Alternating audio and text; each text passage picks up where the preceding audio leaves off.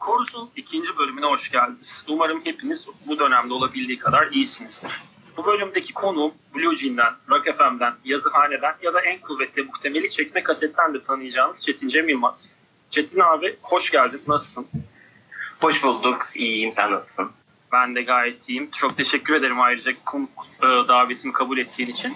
Ben sen de tabii e, istersen bölüme göç, geçmeden önce hem senin için bu hani içinde bulunduğumuz son bir, bir buçuk yıllık dönem nasıl geçiyor onu bir öğrenmek istiyorum. Malum sen Türkiye'de değil e, farklı bir kıtada Kanada'dasın. Hatta bu, buna uygun bir şekilde senin de uygunluğuna saatimizi ayarladık. Hani Kanada'da bu pandemi dönemi vesaire de senin hayatın nasıl geçiyor? Ardından da benim gerçek bu programı yaparken sana da söylemiştim. Aldığım en önemli referanslardan biri çekme kaset ne durumda? YouTube'da çok güzel işler vardı. Aynı zamanda podcast'te harika içerikler üretiyordunuz. Hatta Gigaton bölümünüz de benim formatı oluşturmamda ilk kafamdaki kıvılcımları çakan bölümlerdi. İstersen bunlardan başlayalım abi. Ee, Bunu duymak çok güzel öncelikle. Yani e, son bir, bir buçuk yıl açıkçası biraz sanırım herkes gibi geçti. Çok farklı bir durum yok yani. Kanada'daki Kanada'daki sayılar da yok işte şu an üçüncü dalgaya girmekte falan. Aynı e, belayla boğuşuyoruz. Bir yerden sonra işte bunun yarattığı yorgunluk sürekli evde olma, izolasyon hali falan filan. Benzer açıkçası. Dönem dönem e, işte umutsuzluk, dönem dönem e, böyle yeniden mutlanma falan filan git gellerle geçiyor. Tabii bu dönemde de müzik ve sinema ve tabii dizi falan gibi içeriklere çok fazla sığırıldık hepimiz. E, çekme kaseti de açıkçası geçen sene çekme kaseti yapmak, YouTube'da haftanın albümleri formatını yapmak bana iyi geldi, iyi bir disipline soktu beni. Hoşuma gidiyordu bu. Fakat yeni yılla beraber nedense o enerjiyi bulamadım. Cast olan çekme kasette e, yine benzer bir şekilde birazcık o şeyden koptum açıkçası. Nedense o e, hani kayı kaydın başına geçip insanlara bir şey anlatmak anlamını yitirdi gibi geliyor. Biraz hani- motivasyonda bir azalma var sanırım. Evet yani sadece böyle hani dinlenme sayısı anlamında bir motivasyon değil ama hani o kadar karışık o kadar dağınık bir zamandan geçiyoruz ki hani insan yaptığı şeyin anlamını da sorguluyor. Hani herkes çünkü bir var olma hayatta kalma savaşı veriyor ve ben o sırada insanlara işte şunu dinleyin bunu izleyin ve birazcık tuhaf gelmeye başladı. Biraz yabancılaştım galiba yaptığım işi. O sırada haftanın albümleri yapmak işte bir disiplin içerisinde keyifliydi. Ee, YouTube'da onu sürdürmek. Ama YouTube'da da işte bir e, işin hafif bir kurgusu, yüklemesi falan filan birazcık daha zahmetli olunca kopunca gerisi gelmiyor açıkçası. 2021 yılında yapamamamın sebeplerinden bir tanesi bu ama işte bahsettiğim gibi çekme kaset, podcast, YouTube, radyo, dergi falan diye böyle bir yerlerden devam eden bir e, şey halini aldı. O yüzden hani bir formatta karşımıza tekrar çıkabilir belli olmaz. Bunu duymak e, dinleyicilerimiz açısından da iyi, iyi bir haberdir ama ben naçizane kendi adıma fazlasıyla sevindim. Hatta mikrofonumu kapanıp bir e, mutluluk sevincimi atıp öyle aranıza döndüm. Sesim çatallıysa kusura bakmayın. Onu da belirtmek istiyorum. E, hatta ben bir de ufak bir çekme kasetin geçen seneki dönemiyle ilgili bir kendi kişisel e, anımı anlatmak istiyorum. Sana da mesaj atmıştım zaten Çetin abi. E, Bob Dylan'a dair ben biraz daha e, tırnak içinde metalci bir e, geç çocukluk ergenlikten geldiğim için hem Bob Dylan'a biraz mesafeliydim ve bu mesafe hemen hemen geçen seneki albüme kadar da yaklaşmamı engellemişti. Senin Bob Dylan'ın özel bölümünü dinledikten sonra hatta bu programı kaydetmeden önceki e, pota- aday listesindeki albümlerden biriydi. Öyle bir e, yakınlaşmamı sağlamış ve şu an ciddi anlamda sıkı dinlediğim müzisyenlerden birine dönüştü Bob Dylan. Naçizane ben de bu sebeple teşekkür etmek istiyorum. Bu da benim kişisel müzik dinleme e, tarihimde önemli bir yeri var o bölümün. Hatta o bölümü de ben e, bu yayının bültenine ekleyeceğim. Oradan e, dinleyicilerimiz de videoyu izleyebilir. Evet. Bunu duymak hep çok güzel. Hep hani e, yaptığım şeylerde de yani ya- yazarken de böyleydi, anlatırken de hani insanlara bir şekilde sevdiğimiz şeyleri paylaşmak ve kendini ifade etmek. Dolayısıyla bu e, çok çok keyifli bunu duymak. Teşekkürler. Ne abi ben teşekkür ederim. İstersen artık e, burada toplanma sebebimize Pulp'ın Different Class'ine başlayabiliriz. Sen de tabii istersen. E, ilk bölümde zaten sen dedin, dinleyicilerimiz de biliyor. Formatımız çok basit. Üç tane soru temelinden şekillendirmeye çalıştığımız bir sohbet. İlk başta ben şunu öğrenmek istiyorum. E, sen bir fiziksel kopya e, biriktiren, onun koleksiyonunu yapmayı da seven birisin. Bir müzik dinleyen, bir müzik tüketicisisin.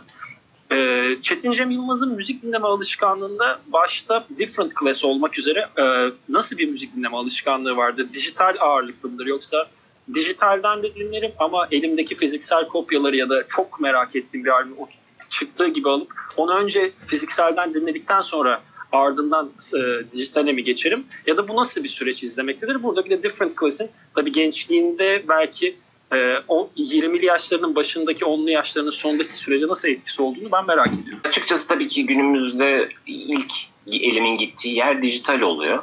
E, albümleri işte en çok Spotify'dan dinliyorum şu anda. Fakat e, hala fiziksel kopyada biriktiriyorum. Sevdiğim grupların ve sevdiğim albümlerin şu anda plaklarını alıyorum. E, işte plak toplamaya da 2010'larda başladım. Pop'u dinlemeye başladığım 1990'lar, işte 95-96 e, işte benim aslında yani onlu yaşlarımın başı sayılır yani e, Britpop'la beraber bu işe daha fazla sarıldığım bir dönem. İlk başta genel olarak böyle rock dinliyordum mesela işte U2'yu çok seviyordum o dönem falan filan ama yavaş yavaş işte Oasis, Blur e, ve Pulp üzerinden Britpop'a kaydım ve İngiliz müziklerini çok sevdiğim bir dönemde o zamanlar kaset biriktiriyordum. E, 2000'lerde yavaş yavaş CD'ye geçti. Çok sevdiğim albümlerin bu sefer CD'lerini de aldım. Yani bende Pulp'ın hem kaseti hem de CD'si vardı. Şu an nerelerde bilmiyorum. Türkiye'de bir yerlerde işte ya annemlerin evinde ya bir depoda mepoda ya da belki de 60 da olabilir ama Different Class atmadığımı biliyorum. Ama e, böyleydi yani açıkçası. Gerçi şu anda plağı yok. Ama genel olarak hayatımda yeri olan albümlerin işte şu anda plak olarak elimde bulunmasına özen gösteriyorum. Dediğim gibi Pulp'a henüz e, hani fırsat olmadı ama pek çok sevdiğim grubu şu anda tekrar plak e, formatında koyuyorlar. Ama e, dijitalin tabii ki en dominant ve şu andaki ilk adresi olduğunu da itiraf etmem gerekiyor. Anladım. Ee, peki buradan e, şu an bu şekilde bir müzik dinleme alışkanlığının olduğunu anlamakla beraber Different Class çıktığında söylediğin gibi e, kaset ve CD'den dinliyordum.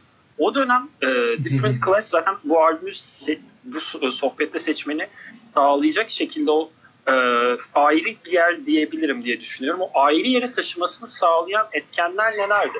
Ya da belki sen de istersen Çetin abi hani e, Different Class nasıl bir listeden yükselip de bu sohbette e, ana konu başlığı oldu? Yani Ahtuk Baby, Blood on Tracks, e, R.A.M'den birkaç albüm ve birçok e, konuşulabilecek albümün içinden çıktı geldi. Evet, e, ilk, yani bu soru zaten çok kafa açıcıydı. Hani sen birkaç hafta önce bana yazdığında hani albümler hemen kafamdan e, geçmeye başladı. Ne olabilir bende çok yeri olan. E, ya YouTube'un Ahtung Baby'si çok özellikle lise yıllarımda, ortaokul yıllarında çok dinlediğim bir albümdü. E, Blood on the Tracks tabii ki 1970'lerde çıkmış bir albüm ama e, hani benim de 20'li yaşlarımın sonunda birazcık çok keşfedip sarıldığım e, bende çok yeri olan bir albümdü. İşte R.E.M. en sevdiğim gruplardan bir tanesi. En e, zor zamanlarımda da sığındığım bir grup hala. O yüzden bir R.E.M. albümü seçsem diye düşündüm. Ben bir tane Ee, soru sorabilir miyim? R.E.M'in favori albümün hangisiydi abi? Ya da favorilerinden bir tanesi. Ben mesela Green albüm benim için çok ayrı bir yerdedir. Mesela R.E.M. deyince. Ha evet Green de çok güzeldi. Aslında ben R.E.M'in çok fazla albümünü ayırmam. Yani e, Automatic for the People herhalde en iyi, en e, Kompakt. zirvedeki albümleri belki evet. Ama hani R.E.M'in genel olarak albümleri hiç e, belli bir dönemine kadar diyeyim. Hiç böyle kötü şarkı da olmaz. Dolayısıyla her albüm kendi içinde olmuş gelir bana. Ama işte Automatic for the People, Out of Time, Monster o 90'lar dönemini ayrı severim ama 80'lerde de işte o Green'i de çok severim. Document'ı da çok severim. İşte Rich Pageant'ı da çok severim. Yani R.E.M'e girsem açıkçası hani ayırmam daha zor olurdu. Ee, biraz faktörlerden de bir tanesi bu. Mesela bir grup konuşalım desen belki R.E.M konuşmayı tercih ederdim. Belki ilerleyen deyince- dönemde tekrar konuk olmak istersen neden olmasın diye ben böyle ufak bir e, emri vaki yapıyorum. Kusura bakma ne demek olabilir? Yani pek çok olabilirdi. İşte e, Blur'un In Rainbows tercihi çok güzel. Mesela Radiohead'den OK Computer ya da A de olabilirdi falan. E, benim çok sevdiğim 2000'ler albümleri e, Nico Case'den ya da Vampire Weekend'den bir şey de seçebilirdim. Fakat birazcık daha e, benim o ilk gençlikteki e, müzik zevkini şekillendiren, biraz hayata bakışı da şekillendiren bir albüm olması dolayısıyla Pop Different Class öne geçti. Yine aynı yıllarda çok çok dinlediğim Oasis'in What's the Story Morning Glory'sini de aynı sebepten seçebilirdim. Belki hayatımda en çok dinlediğim albüm de odur bu arada. Ee, yazıhanedeki birazdan- bir yazında bundan bahsediyordun yanlış hatırlamıyorsam abi. Yazıhanede yanlış bilmiyorsam e, Britanya'nın olimpiyatlarından bahsettiğin oradaki yazında da bu geçiyordu. Belki din- dinleyenler okumak isterse onun da ben linkini bırakırım. Teşekkürler. Doğrudur. Yani gerçekten işte o 90'ların ortasında o Britpop akımı ve hani o İngiliz futboluna, kültürüne yavaştan ilgi ilgi duyma benim birazcık e, o yıllardaki hani dünyaya bakışım falan filan da şekillendiren durumlardan bir tanesi. Dediğim gibi Oasis de bu sebepten seçebilirdim. Fakat e, Pulp Different Class birazcık sözleriyle, Jarvis Cocker'ın duruşuyla e, bir, birkaç adım öne geçti diyebilirim. Onu da işte birazdan konuşuruz zaten detaylı olarak. Ee, Jarvis Cocker'ın zaten e, müzisyenliğinden ziyade hatta bu albümü biraz daha detaylı araştırırken şunu fark ettim. Bütün şarkı, hiçbir şarkının e, müzik tarafına dahil olmuyor Jarvis Cocker. Ama e, tam tersinde bütün e, şarkıların tamamının sözünü kendisi yazıyor. Ki zaten 90'larda e, en azından Britpop özelinde e, cinsellik ya da sınıf farklılığı bu kadar direkt bir şekilde dile getirildiği hani çok net görülmüyordur en azından. Bu şekilde zaten e, yanlış da bilmiyorsam dönemin Birleşik Krallığı'nın önemli müzik dergilerinden Select 1995'in en iyi albümü seçiyor Different Class'i ki bununla da kalmayıp e, bir 3-4 sene önce Pitchfork'un yaptığı bir e, tırnak içine en iyi bir 50 Britpop albümü ki bu iyiler her zaman tartışmaya açıktır. O çok ayrı bir konu. E, What's the Story of the Morning Glory, ne bileyim Park Life hepsini geride bırakıp ya da in, e, Radiohead'den The Bandits vesaire hepsini geride bırakıp birinci sırada yer alıyor. Ki bu albümün bir tek senin özelinde değil bütün dünyada çok ciddi bir yere çıktığı bir gerçek. Ve bunun da haricinde albüm çıkar çıkmaz ilk bir senelik süre zarfında yaklaşık bir buçuk milyon satış bandına ulaşıyor. Ki bu da hani kolay kolay yani çok ciddi anlamda dikkat çeken bir nüans ki bir önceki albüm His and Hers ile beraber o Pulp'un bir türlü kıramadığı zincirlerinin kırıldıktan sonra yükselişinin durdurulamadığı nokta bile denebilir belki de. Ee, ben, ben şuradan şu noktaya geçmek istiyorum abi senin için de eğer uygunsa.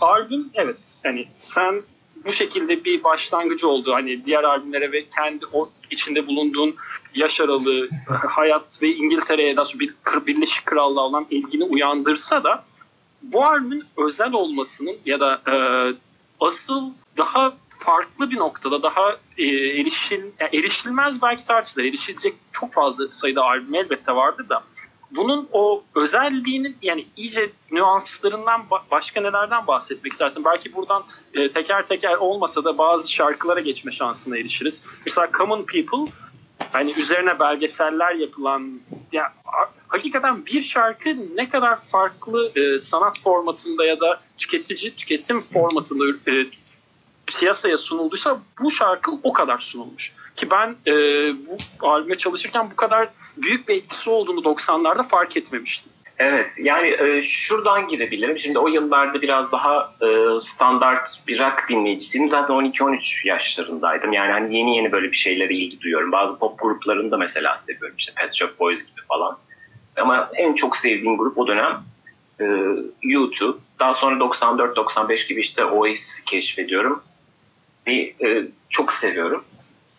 O yıllarda Britpop dalgası içerisinde Oasis Blur savaşı var. Dolayısıyla ben o dönemin tabii ki o yaşlardan fanatik olmaya insan çok müsaittir. Böyle Blur'den nefret ediyorum. Ya bunlar popçu falan diye böyle küçümsüyorum. Yani 5-6 sene sonra falan uyanacağım aslında. Öyle 3-4 sene diyebilirim. Hani o yıllarda gereksiz bir e, işte Galatasaray Fenerbahçe rekabeti gibi yaklaşıyorum. Çünkü o dönemin şeyi buydu yani. Hangi grup daha iyi diye albümlerini, albümlerini değil de single'larını aynı gün yayınlamışlardı. Böyle bir rekabet vardı. O yıllarda e, sanırım işte Q olabilir. E, Blur mi Oasis mi? Kuracağı Pulp diye böyle bir şeyleri vardı. Ve açıkçası birazcık da hak veriyorum şimdiden bakınca. E, Pulp'ın Different Class'ı çıktığında hemen çıkar çıkmaz dinleyebileceğimiz de bir ortam yoktu açıkçası. Hani o albümün e, genelde albümlerin çıkması bile evde Mersin'de oturuyordum. Bazen böyle bir ay, iki ay falan, falan bulurdu. Şu anki gibi işte Perşembe gece yarısını geçtikten sonra Cuma'nın ilk dakikalarında bir albüm dinlemiyorduk. E, haliyle işte Ekim'de e, çıkan albüm e, birkaç ayı bulmuştu. O sırada yine de e, MTV hala müzik çalan bir kanalda. Dolayısıyla hani Common People'ı görüp Aa, güzel bir şarkıymış falan olmuştum. Ama zaman aldı bu açıkçası. Enteresan bir tesadüf aslında. Bunu da anlatmak istiyorum. 1996'nın başıydı galiba. Blue dergisinin o zaman bir okuyucusuydum ve Pulp kasetini o dergiden kazandım. Daha sonra e, yazarlığını da yaptığım bir dergi. E, o kaset postadan geldi. Dinlemeye başladım. Ve çok başka, çok derin bir e, yere girdiğimi hissettim. Tabii ki Oasis çok yakalayıcı, çok enerjik, çok rock and roll, çok güzel bir e, albüm yapmıştı. Benim için yine çok özel bir albümdü. Ama bu albümde sözleriyle falan bir başka bir dünyanın e, açıldığını hissettim. Az önce güzel bir şekilde değinmiştim. Mesela Common People ya da Misshapes böyle bir sınıfsal e, karmaşa üzerine, e, çatışma üzerine kuruldu şarkılar. Daha önce ben bir pop rock şarkısında böyle şeylerden bahsettiğini pek bilmiyordum. Daha enteresanı belki daha kişisel olanı da dönem tabii ki hani her zaman rock müzikte ya da pop müzikte aşk şarkıları vardır, ayrılık şarkıları vardır falan filan ama 13-14 yaşında bir gencim işte ergen, e, ergenlik yılları falan filan kızlara platonik olarak işte aşık oluyorum ama onun karşılığı yok falan. Bunun müzikte bir karşılığı olduğunu hiç görmüyordum yani. Hani tabii ki bir dolu ayrılık şarkısı var ama ben onlarla özdeşleşemiyorum. Ama bu albümde Disco 2000 diye bir şarkı var mesela.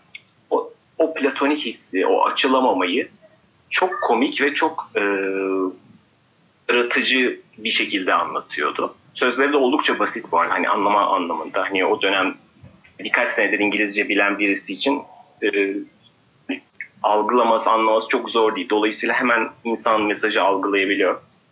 Ee, mesela Underwear'da da benzer bir şekilde o e, işte hafif kıskançlık falan filan duyguları bir defa böyle hani müzikte benim ilk defa yakaladığım şeylerdi.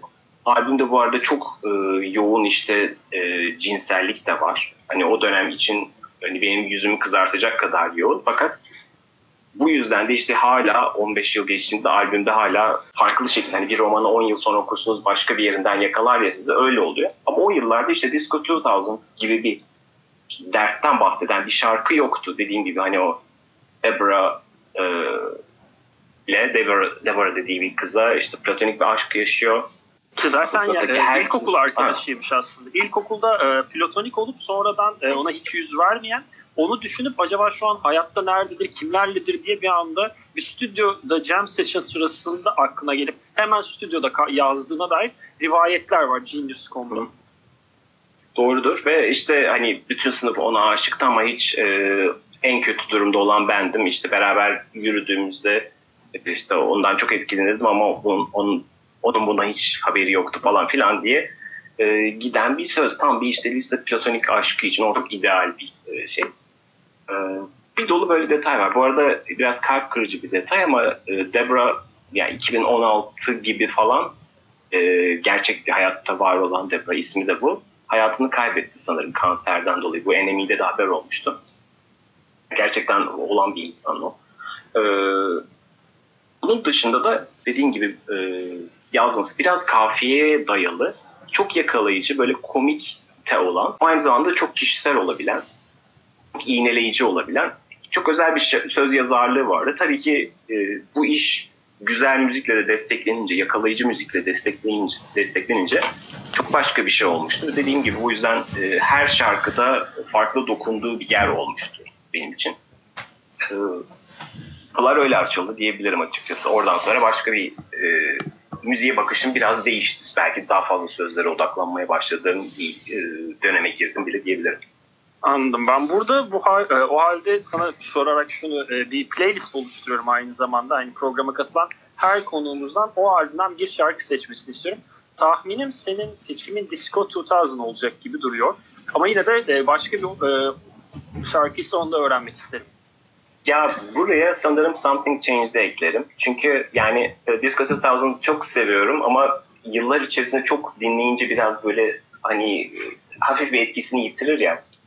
Something Changed çok o yıllarda da çok sevdiğim şarkılardan bir tanesiydi. Hani e, albümün çok yoğun, synthli, güçlü bir sound'u var aslında. Something Changed çok böyle e, naif, e, yaylıları olan biraz 1960'lar Fransız şansonlarına falan benzeyen bir şarkı. Çok romantik, çok güzel bir şarkı. Benim için bu albümden hani bir şarkı seçeceksem Something Change'i e, seçmeyi tercih ederim. Ben de listeye Something Change ekliyorum. Teşekkür etmek isterim Çetin abi. Ben buradan e, biraz Pulp'ın e, zaten albüm inanılmaz bir, bir e, patlama yapıyor. Hem İngiltere'de hem e, deniz aşırı Amerika'da. Ama bu e, patlamayı iyice perçinleyen bir tane de olay var. Hani izinde ben ondan bahsetmek istiyorum. 1995'te Glastonbury'e bir iki hafta kala The Stone Roses grubu da hani Britpop diyebiliriz diye tahmin ediyorum. Hani bir diğer neferi bu türün e, gitaristi John Scar bir bisiklet kazasında köprücük kemiğini kırıyor. Ve e, bu şu anlama gelmekte. 1995 Glastonbury, Glastonbury zaten e, Birleşik Krallık'taki en önemli müzik festivali diye biliyorum ben. Sen sanırım katılma şansın da olmuştu 2010'lu yıllarda Çetin abi. E, The Stone Roses'ın headliner'lığı bir anda boşa çıkıyor ve The Stone Roses'ın e, co-headliner yani alt grubu e, orada Pulp konumundayken Pulp'ın alt grubu PJ Harvey'nin e, seti uzatılıp co-headliner'la Pulp ise bir anda ne olduğunu anlamadan yani birkaç gün kala hatta belli oluyor. Headliner'ın konumuna gelip o zaten Different Class'le gelen o arkasına aldıkları rüzgarı Glastonbury'deki patlamayla beraber durdurulamaz bir noktaya taşıyorlar. Ki zaten 1996 Brit ödüllerinde Michael Jackson'la yaşanan bir vaka var. Onu da biliyorsunuz diye evet. tahmin ediyorum. E, yani şey için sadece o, o yılda o 1996'da Pulp'ın hani e, hani iyi bir indie grup ya da iyi bir rock grubundan bir anda tüm gazetelere manşet olan bir grup haline gelmesinin e, eski, ona sebep olan olaylardan bir tanesi olarak araya gireyim diyecektim. Sen de zaten değindin. E, 1996 Brit ödüllerinde Michael Jackson bir performans sunuyor.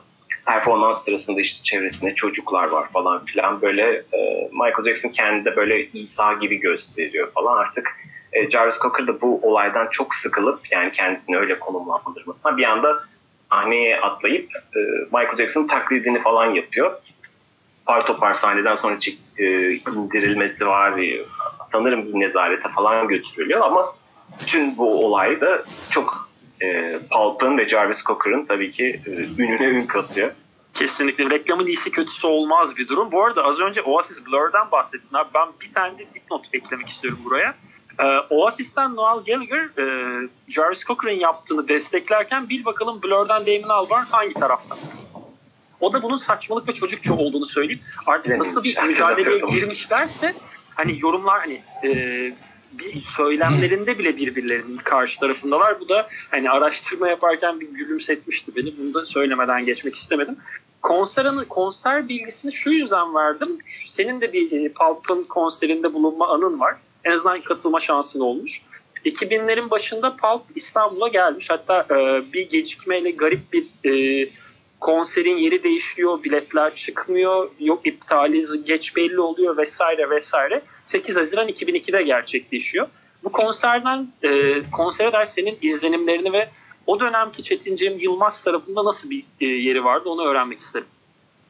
Ya çok büyük heyecanla beklediğim konserlerden bir tanesiydi. Yani e, işte, üniversiteye de ilk geldiğim yıllar daha yıllarda e, işte İstanbul'un konserler açısından tam altın yılları değil. Dolayısıyla işte yılda 3-4 tane ya da bir iki tane bu kadar sevdiğiniz grup gelir. Yani hatta bu kadar sevdiğiniz de birkaç yılda bir ya gelir ya gelmez. Hani pek çok güzel konser olur ama Pulp gibi benim hayatımı değiştiren en sevdiğim gruplardan bir tanesini e, izlemişliğim o güne kadar pek yoktu açıkçası. Çok heyecanlıydım.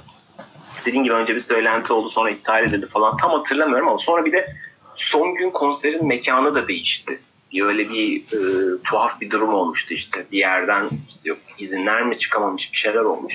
Hani olacak mı olmayacak mı e, şaşkınlığı içerisinde aslında hani son dakikaya kadar inanamadığınız şeyler olur yani gerçekleşinceye kadar öyle bir durumdu.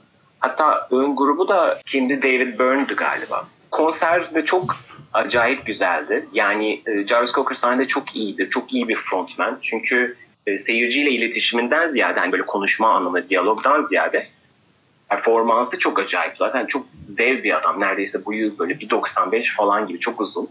E, e, uzun ince sırık gibi bir adam. İşte mikrofonla yaptığı şeyler, değişik danslar o kadar özgün bir e, performer ki yani performansçı ki E, çok özel bir performanstı ve e, enteresan şekilde de böyle tabii ki hit şarkıları çalmışlardı. Ama e, biraz da kafalarına göre bir setlistti. Yani o e, sadece His and Hers, e, Different Class ve This Is Hardcore grubun en böyle zirve popüler 3 albümü diyebileceğim. Sadece onlara odaklı değildi. Çok eskiden çok sürpriz kıyıda köşede kalmış şarkılar da çalmışlardı. O açıdan çok enteresandı.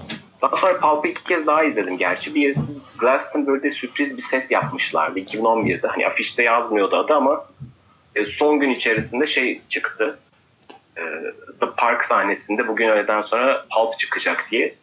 Çok erkenden gidip yer tutup kendisini hani bayağı yakından da izlemiştim. Sonra birkaç sene sonra Türkiye'ye de geldiler yine One Love'da. O hani grup e, We Love Life'dan sonra hafif dağıldı, ara verdi diyebiliriz. Sonra 2010-11 gibi tekrar toplandı. Albüm yapmadı ama turne yaptılar.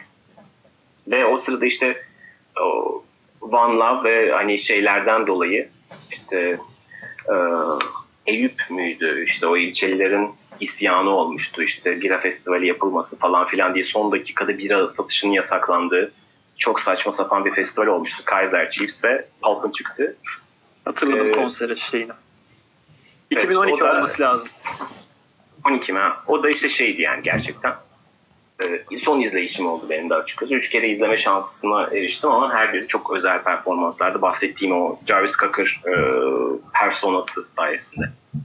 Jarvis Cocker personasından bahsetmişken müzik dışında bir tane ben e, yine araştırırken keşfettim ve bunu filmi izlerken fark etmediğim için de bir şaşırdım. E, Wes Anderson sevdiğim bir yönetmen midir öncelikle Çetin abi onu bir sormak istiyorum. Severim evet. Benim çok sevdiğim hatta yıllardır kullandığım Twitter'daki profil fotoğrafıma da e, ev sahipliği yapan e, filme de filmin de yönetmenliğini yapar. E, Jarvis Cocker ise Fantastic Mr. Fox'ta P.T. karakterini seslendiriyor. P.T. karakterini eğer filmi izlediyseniz şöyle hatırlatayım. E, oradaki e, tilkiler bir e, ateşbaşı gitar sahnesinde Jarvis Cocker'ın birebir aynısı bir karakterin ateş başında gitar söylediği karakterdir. Pete aslında bir nevi orada bir cameo da yaptı desek e, sanki yanlış olmayacaktı. Bir de bir tane Harry Potter'da oynamış da ben Harry Potter serisini izlemediğim için çok üzerine yorum yapsam e, sağlıklı olmayacak diye ona da değinmek istemedim. Evet benim de e, benim için de öyle. Harry Potter'da öyle. Evet yani zaten e, daha fazla da aslında perdede görünebilecek bir adam bahsettiğim sebeplerden ama çok fazla da girmedi o toplara. Onun yerine yazarlık tarafında görünüyor. The Guardian'da uzun yıllardır yazarlık yapmaktaymış. Hatta bazı okuduğum yazıları olduğunu da sonradan keşfettim. Tabii o zamanlar İngilizce yeni yeni öğrendiğim yıllar 2015-2016. O da öyle keşfedip dikkatimi çeken bir e, kimseydi. E, bunlar haricinde senin benim sorularım dışında eklemek istediğin bir kısım var mı Çetin abi? Onu da sormak istiyorum. Çünkü belki gözümden ya da e, notlarımın arasında karşılaşmış olabilir ya da senin mutlaka şunu da söylemek istiyorum diyebileceğim bir şey. Ee, yani aslında bayağı bir şeyi e, konuştuk ama albüm için şunu söyleyebilirim. Albümde işte sözlerin ne kadar önemli olduğundan ve benim için en azından benim gözlerimi ne kadar açtığından bahsettik. Enteresan bir şey vardır Pulp albümlerinde. Ee, içinde şey notlarında şöyle yazar. Lütfen e, müziği dinlerken sözleri okumayınız. Bunu yıllarca çok merak ettim. Niye böyle bir şey yaptılar diye. Çünkü gerçekten o zamanlar böyle albüm alırdık ve hani dijitalden önce bir zaman olduğu için albümü dinlerken en önemli şey o sırada sözler yazıyorsa sözleri de okursunuz ve hani hatmedersiniz falan filan. Bunu sonra zaman içerisinde öğrendim ki e, Jarvis müziklerin üzerine sözleri yazmayı seven bir adammış. Hani e, diyor ki ben aslında bazen sadece e, o sözleri o dizeye sığdırmakla ve kafiyeleri oturtmakla uğraşıyorum. Yani birazcık daha teknik yaklaştığından bahsediyor. Dolayısıyla insanların toplam o hissi almasını isterim. Sadece sözleri e, okurlarsa e, amacı değil de aracı görmüş olurlar gibi bir teorisi var. Yani ben yıllarca Çok tabii da o- mantıklı aslında. Evet, ben, bence mantıklı da. Evet çünkü toplu olarak e, bu müziği sözleriyle beraber tecrübe etmek başka bir şey. Ama e, tabii ben de yıllarca bunun tam tersini de yaptım. Yani okudum sonuçta. E, yani böyle enteresan bir detay olduğu için söylemek istedim. Bir de bir başka değişik şeyi de söyleyeyim. Hani söz yazarlığını çok konuştuk. E, Different Class'ın sözlerini yani böyle bir hafta sonu şişe viskiyi alıp içip yazdığını söylemişti. Sonra bir sonraki albümde yine benzer şeyi yapmaya çalıştım. Bu sefer tabii ki çok başarılı bir grup olarak belki birazcık daha fazla baskı var üzerlerinde. Daha belki de büyük bütçelerle çalışıyorlar. This is Hardcore için aynı şeyi yapmaya çalıştığımda e, hani hiçbir şey yazamadan koltukta sızdım demişti. Yani çok hoşuma giden bir detayda bir röportajında bundan bahsetmişti. Hani her zaman e, bir yöntem her zaman çalışacak diye bir şey yok. E, ana fikriyle vermişti ama bütün albümün sözlerini bir hafta sonunda içip yazdığı fikir benim çok hoşuma giden bir fikirdir. O yüzden bunu söylemek istedim. Bu arada This is Hardcore benim en sevdiğim Pulp albümüdür. Yani e, sızmış haliyle This is Hardcore'u yazıyorsa hani birkaç bölüm daha sanki ben Pulp'ı konuşacak birini bulamazsam kendim oturup kaydedeyim. İnanılmaz. This is Hardcore benim senin için Different Class nasıl bir konumdaysa benzer bir şeydi. Bu hikayeyi bilmiyorum. Bu hikaye için ayrıca teşekkür ederim. Ben bir de Common People'la ilgili bir tane e, dergi yazısının bir dergi röportajına katırken onu da eklemek istiyorum. E, 2010 yılında Uncut magazine verdiği bir röportajında bir enstrüman aldığınızda evinize koşup onu çalmak istersiniz. Burada tam çevirisi değişebilir de.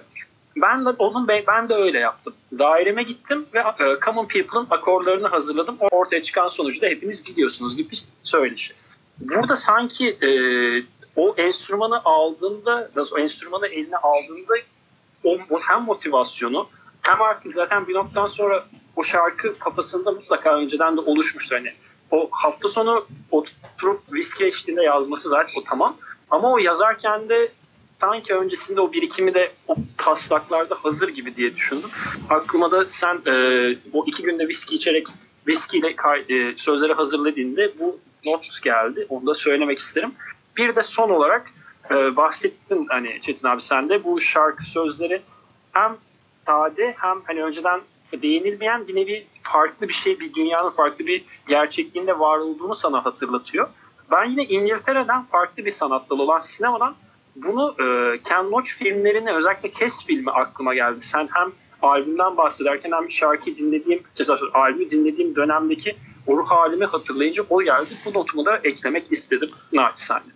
Ve çok teşekkür ederim geldiğin için. Rica ederim. Çok keyifliydi. Hem sevdiğim bir grubu, sevdiğim bir albümü konuşmak hem de böyle güzel bir sohbeti yapmak. Çağırdığın için çok teşekkürler. Ben çok teşekkür ederim geldi, e, geldiğin için abi. O kadar mutlu oldum ki sesim çatlıyor kendimi. Yani gerçekten bir fanboy gibi hissediyorum. İnanılmaz. Müjdatçım lütfen buraları kesme. Bunlar duyulsun istiyorum. Şaka bir yana e, arayama dair hani konuşmak istersen abi bir mesaj uzaklıktayım. Program senin sayılır. Hani her zaman beklerim. Şey, şakası bir yana hani gerçekten gelmek istersen çok mutlu olurum. Ama yoğunluğun vesaire o ayrı bir konu. Sizlerin dinlediğiniz için çok teşekkür ederiz. E, Korus devam edecek. Kendinize iyi bakın. Hoşçakalın. Korus'ta bir programın daha sonuna geldik. Programda bahsedilen albüm, notlar ve içeriklerin tamamına Boş Yapma Enstitüsü.com'daki bültenden ulaşabilirsiniz. Diğer bölümde buluşmak üzere.